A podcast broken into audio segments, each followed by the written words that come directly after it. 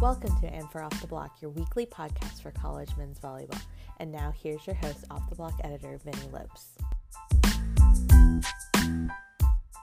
Ah, uh, hello everyone. We are recording this podcast on a Tuesday night, and I just have to say it.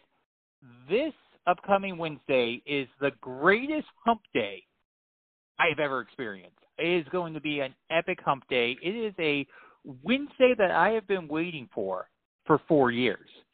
And of course, we, we have to talk about the big thing that's happening on Wednesday. That would be the Lewis versus Campbellsville men's volleyball match. I, I mean, and I think we have to talk about Joe Kensinger, the middle attacker for Lewis. I mean, you just have to be excited for Joe in this match. Uh, I'm talking about the the red shirt freshman and you know, I'm just go Brandon, Jonathan. I'm sure you guys are excited about Joe Kensinger, of course. We're talking about on a Wednesday. Yeah, I mean, um, honestly, I'm not sure anything would trump that game tomorrow. I mean, I'm just really looking forward to seeing what happens. You know. Yeah, well, I'm going to call it right now. Also in this one, I'm going to say Ryan Kuhn. Let's go 45 kills. 45 kills. I I, I think he's going to have that in this one. How are you going to get 45 kills in a sweep? Jonathan, like there would, you, you there totally... would have to be some collusion for sure for that to happen. Oh, well done. Well done, everyone. And with that being said, everyone, welcome. We stuck to sports. Welcome to the Off the Block podcast, the inaugural one for the 2021 season.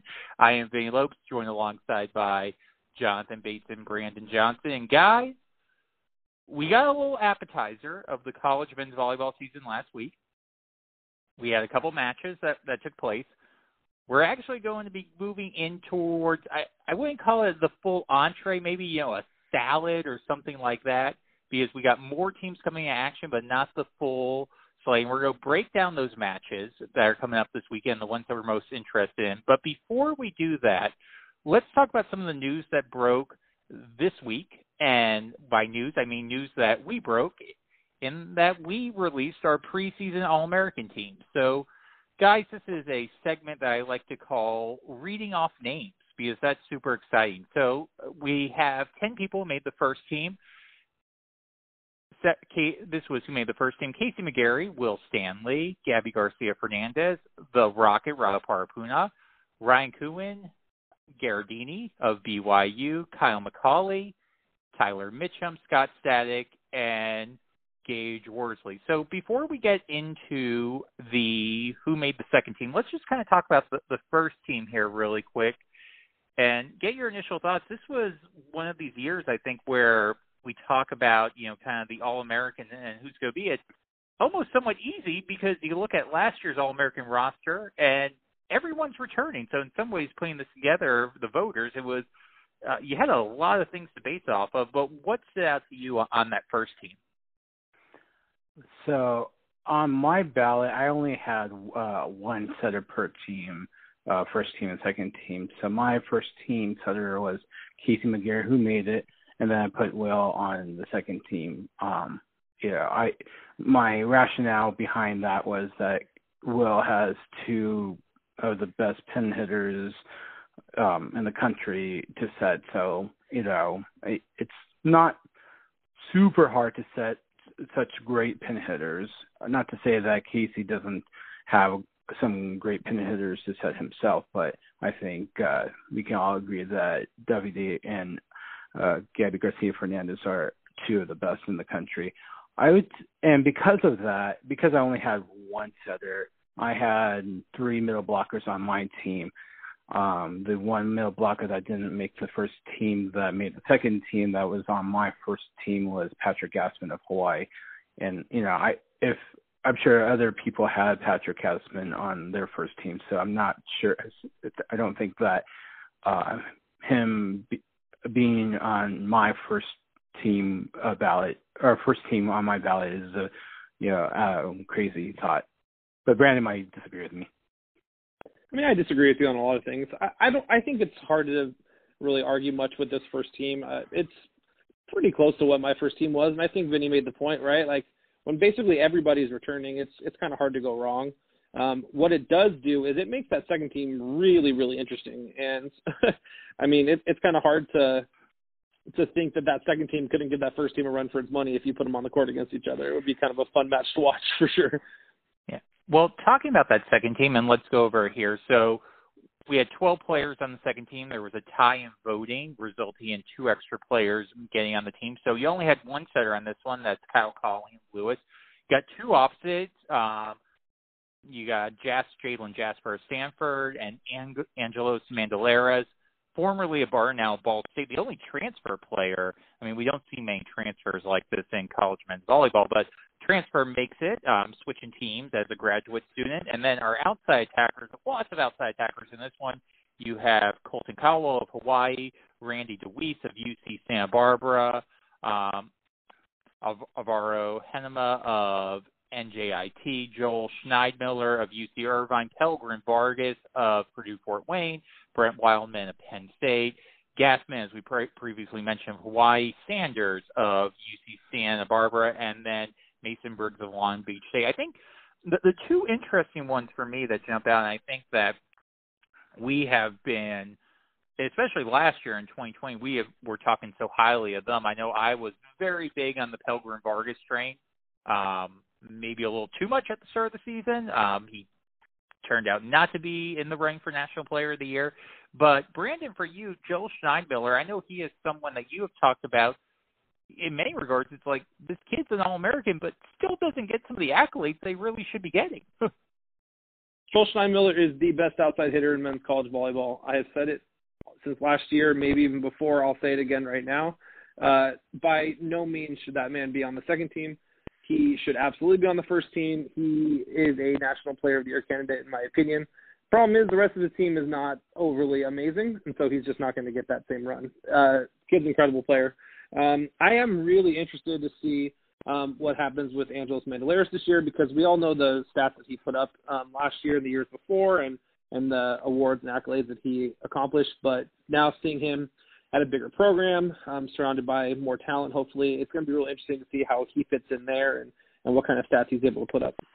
Yeah, and I have to agree with you, and we'll get Jonathan in here in a second, but it is going to be fascinating the Mandalera storyline. I think that's something that you know the men's volleyball community is going to be keeping track of because what has always been the comment the last five years, anytime you see someone in the Conference Carolinas putting up big numbers, oh, they play in the Conference Carolinas give them, you know, better opponents, they're not putting up those numbers. And I, I, I'm going to agree with you. You look at the bottom half of the Conference Carolinas, not as strong as other conferences.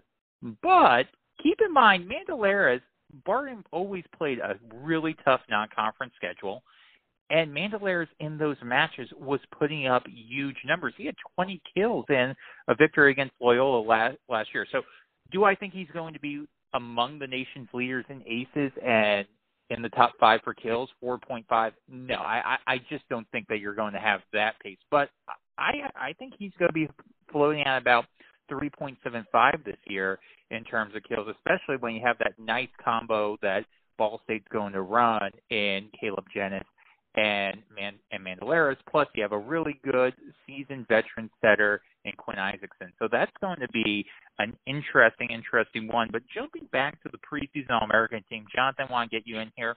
Of all the people on the second team, who's the one that you're most intrigued about this upcoming season?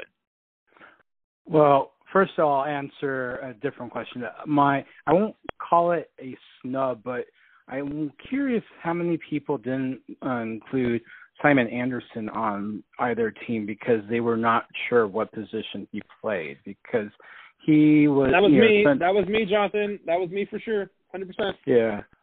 So, and I don't think there's any decision on what he's going to play this year, which is you know kind of unfortunate that you have a such a talent, but you kind of if you just base it off stats, you know and you play multiple positions, you're not going to get the love that a player that plays one position uh, gets.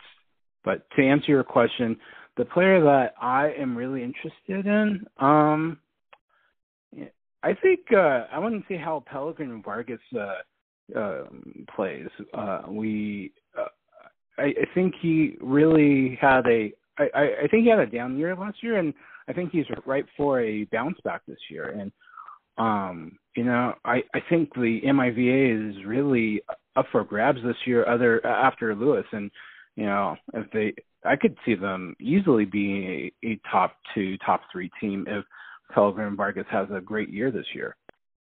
Yeah, oh, and, and also, sorry, Vinnie, uh, one minor correction. There are two transfers on the uh, All American team. There's just one that transferred in the offseason. The second transfer is Kyle McCauley. He transferred from junior college last year.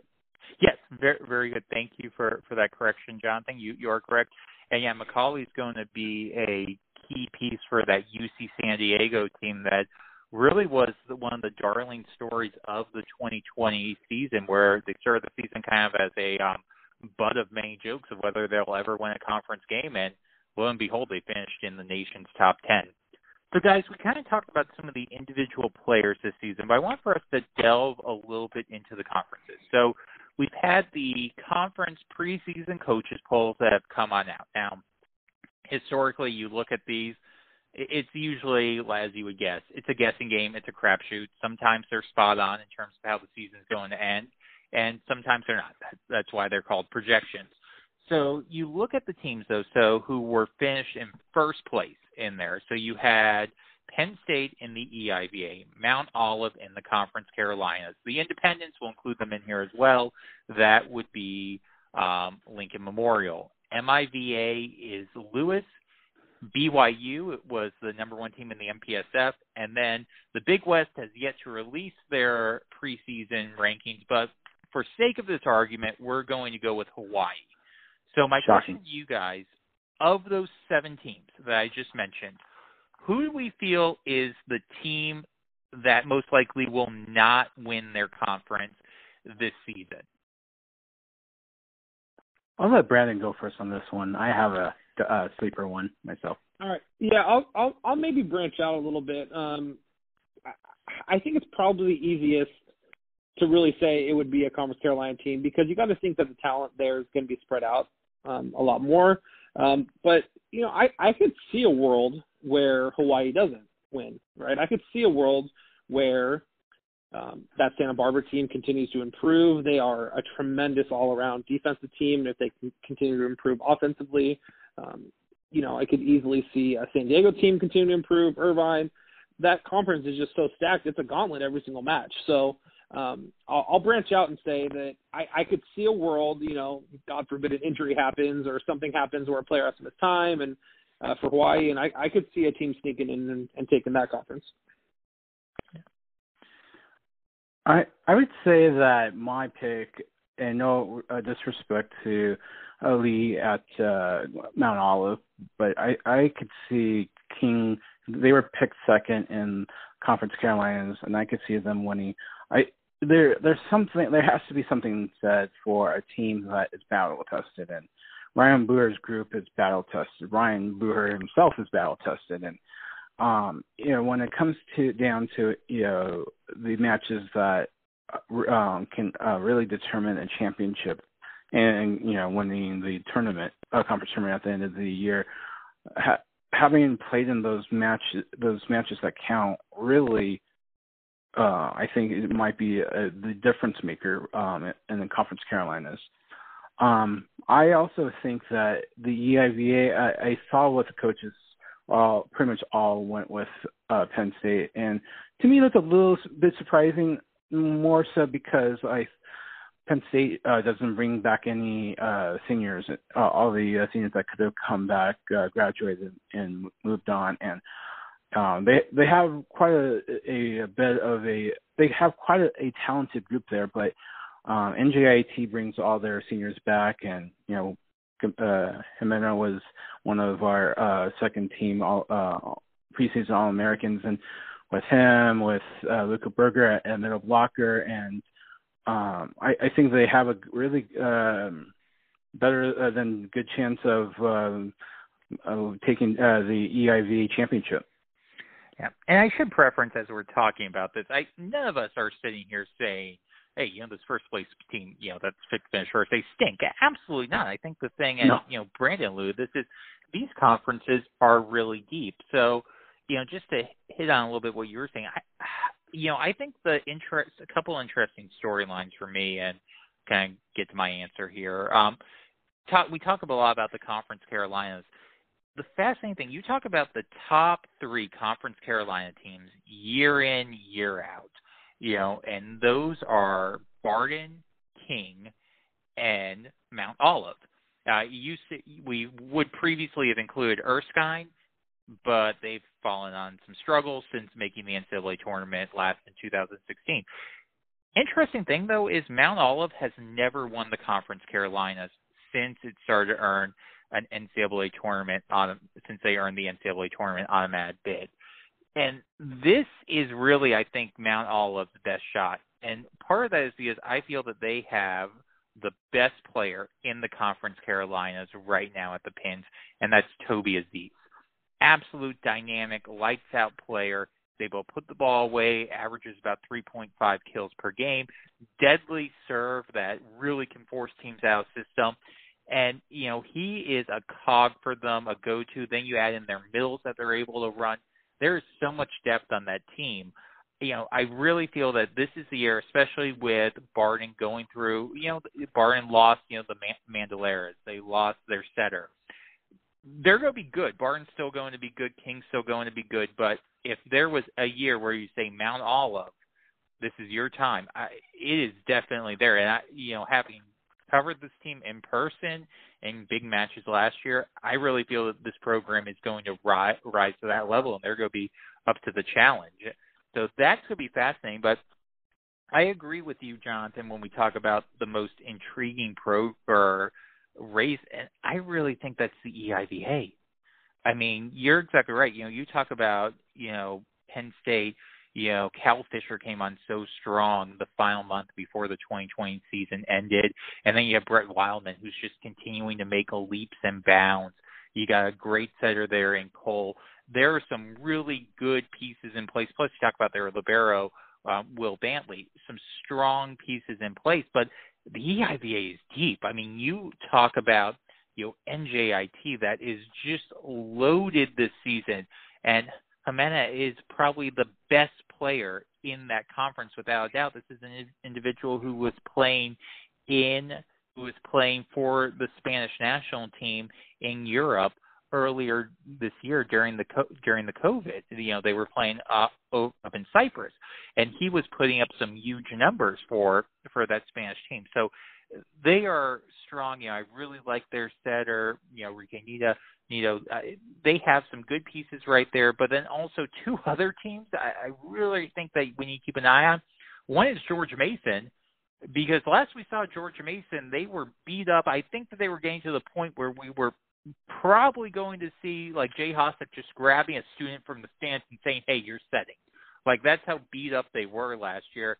Now you return an All-American caliber player like Hayden Wagner, Sam Greenslade. You got him as your second pin option, who does all the dirty grind stuff, who can put away big kills. I, and then you got Jack Reese in the middle. Uh, them being healthy, that's a test for anyone. That's a challenge for anyone. And then also let's not forget, let's not sleep on St. Francis as well, which ugly starts the season, but you have to factor in they were without arguably one of the best players in that conference in Michael Fisher. And if you have Michael Fisher, if Rummy is able to get his there to run run the middles with Fish on the outside, that's going to be a deadly team. So I really feel, you know, Sacred Heart, Charleston, eh, you're a year or two away there's a four team race in the EIVA, I feel, right now. I think Penn State may be a notch ahead to start, but I think that's going to be a grind in that conference.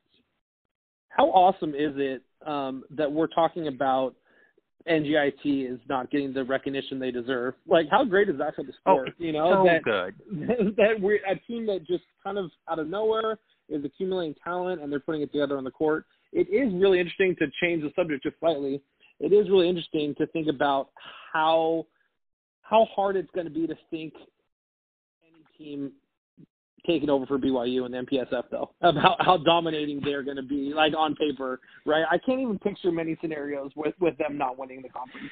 Yeah, I, I think the team that gives the best puncher's chance, and I don't want to step on uh on Jonathan, um, but I think the team that gives the best puncher's chance is going to be Pepperdine. I mean, just a sound yeah. defensive team, sound you know, good team that can go right up to to Penn State or Pepperdine or one of those teams go right on up to BYU and play toe to toe, handling the passing game and handling the serving game that BYU's going to bring. But Jonathan, just get your thought because you've been able to talk to a lot of the MPS coaches. No, we'll touch on them a little bit. What's what's your thoughts on the MPSF? Um, my thoughts, and uh, you know this as well as anybody else. I love looking at schedules, and the MPSF is actually playing an unbalanced schedule. It um, it's I'm not saying that one's more fair than the other. There's a lot of factors that go into it. Some uh, programs can afford to travel, some cannot. Um, and you know, it, when you play at BYU, is that um, can that be offset by playing at a another school? I, I you know, there's a lot of, and then how many do you play at BYU versus how many um, you uh, host them. There's a lot of factors. And so I'm just saying that it's really hard to put um, schedules or compare schedules apple to apples to apples. Um, but that being said, I agree with you. I think Pepperdine is probably the team that probably would have the best chance of upsetting BYU. Um, I yeah, Noah Dyer. I he is coming back for his sixth year, and you know, I, I don't. I just never got the opinion or uh, the feeling that he really got into his groove last year, but I, I have a feeling that he will this year, and I, I am eager to see how that uh, plays out for um, David Hunt's group. Yeah. So, guys, as we continue to, to move on here, this is we're talking volleyball, which I love because gosh knows we haven't been able to talk volleyball actual matches for about nine months. You know, it's been you know rewatching old YouTube videos of matches, or you know me covering the Cyprus men's volleyball team like no other because they had uh you know Ohio State player on it. But we're actually at this point now, folks, where we have matches that we can talk about. So let so I'm going to give this is another segment I like to call reading where let's talk about some of the matches this weekend. I'm just going to give everyone kind of a rundown of some of the matches. So you guys, Ball State at George Mason, two match series. You have Penn State at Ohio State. That's going to be a two match series as well in that one. Lincoln Memorial at Loyola and Queens at Lewis. And then the next day they'll flip flop. So it'll be Lincoln Memorial at Lewis and Queens at Loyola. You have Georgetown at Lindenwood. No, not that Georgetown, uh, Georgetown in Kentucky. And then you also have Lincoln Memorial at McKendree. Um, so, guys, talking about, oh, and then also Erskine is going to be competing for the National College Christian, um, the National College Christian Athletic Association National Championship. So, guys, of all those matches, which ones are you most intrigued for this upcoming season or this upcoming weekend? I'll go first, Jonathan, uh, because you'll probably have a much deeper opinion on some other matches. Um, for me, it's it's seeing Ball State play and seeing how Angelos Mandilaris fits in on that roster. I think it's this is a pretty early look at how how possibly how the rest of the season is going to be. Um, if he is as big of a pickup as we all hope he's going to be, that could go a really long way for them. And so this is our first chance to be able to really see them. And and you know it's obviously against another good team, George Mason, who you mentioned earlier. Um, hopefully is healthy and has a lot of talent as well. So that should be um, on paper a really good match to watch. Yeah. And also keep in mind, entering Joe Walton's final year, the coach has announced that he's going to retire at the end of the season. So uh, Jonathan, for you, what's um, what's a match for you that, that you're keeping an eye on? The uh, Loyola matches are definitely what I am keeping an eye on, uh, and I'm sure Brandon is too.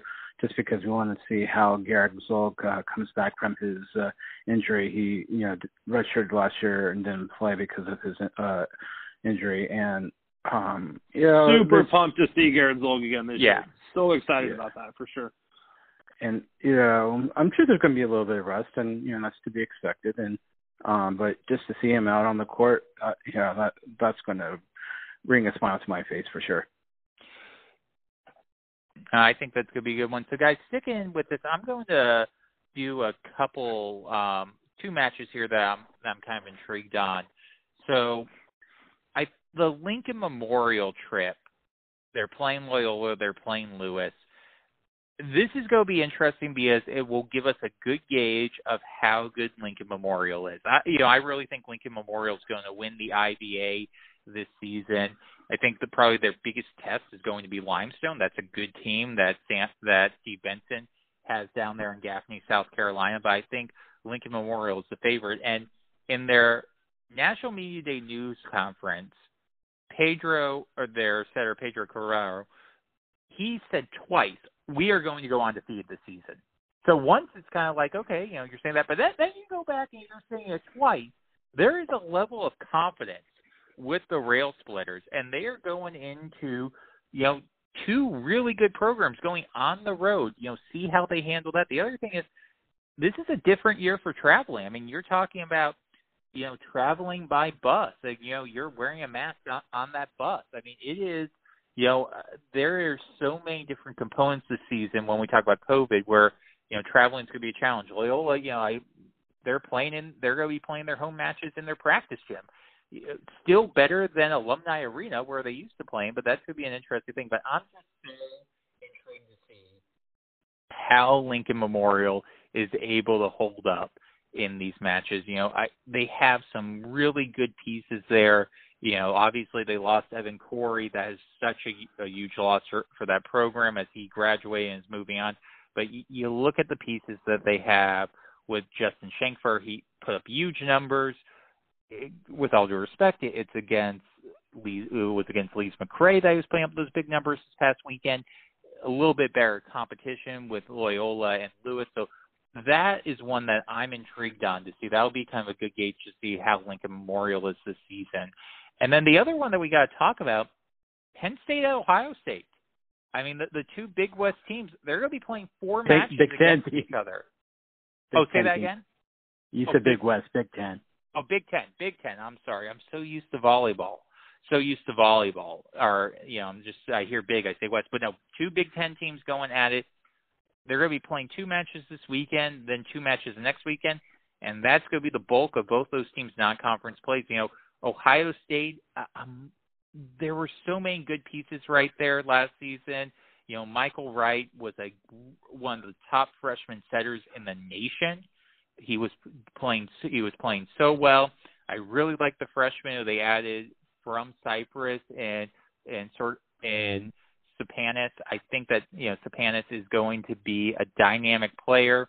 You couple that with some of the other pin hitters that they have, whether it's Maureen Ladman.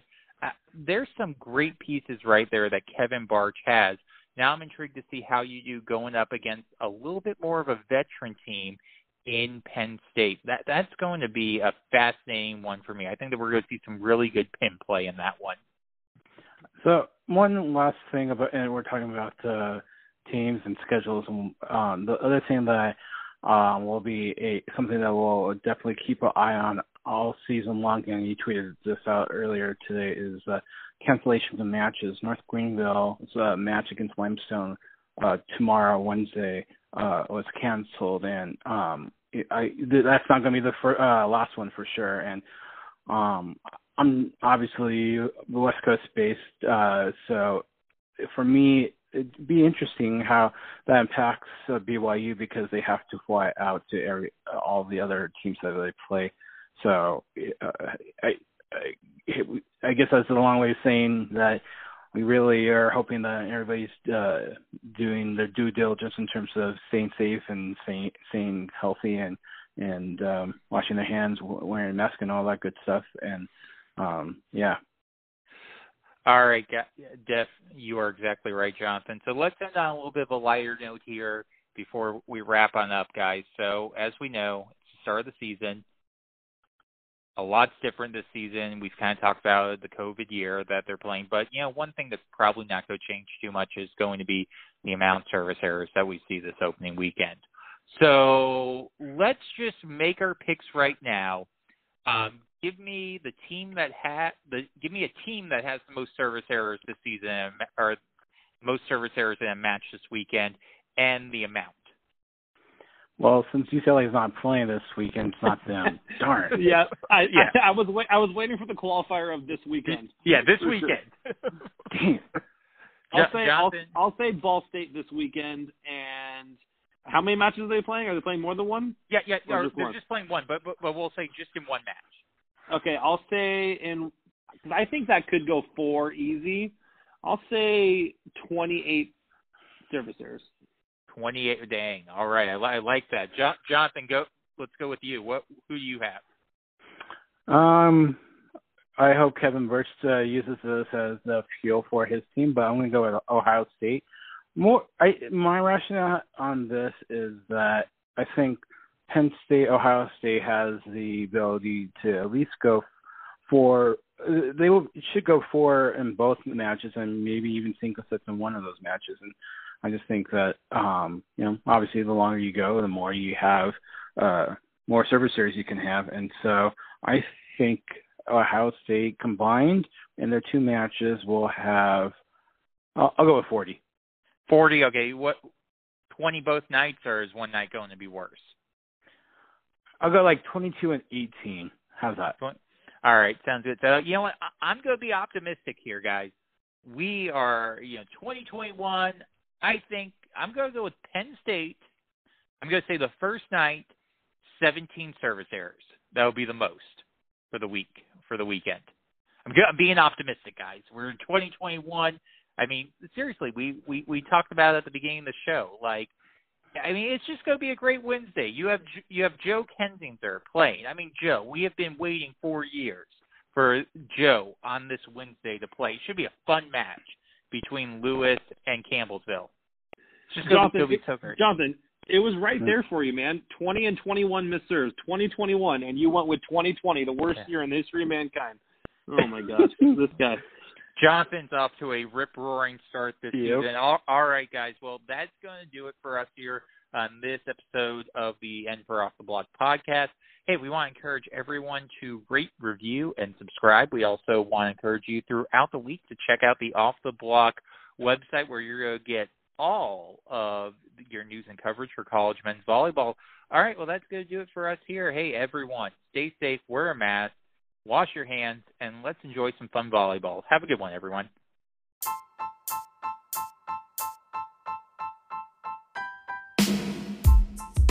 Thank you for listening. If you enjoyed And for Off the Block, please be sure to rate, review, and subscribe to this podcast. For more volleyball coverage throughout the week, visit the Off the Block website at offtheblockblog.com. You can also find us on all the major social media platforms at Off the Block 11.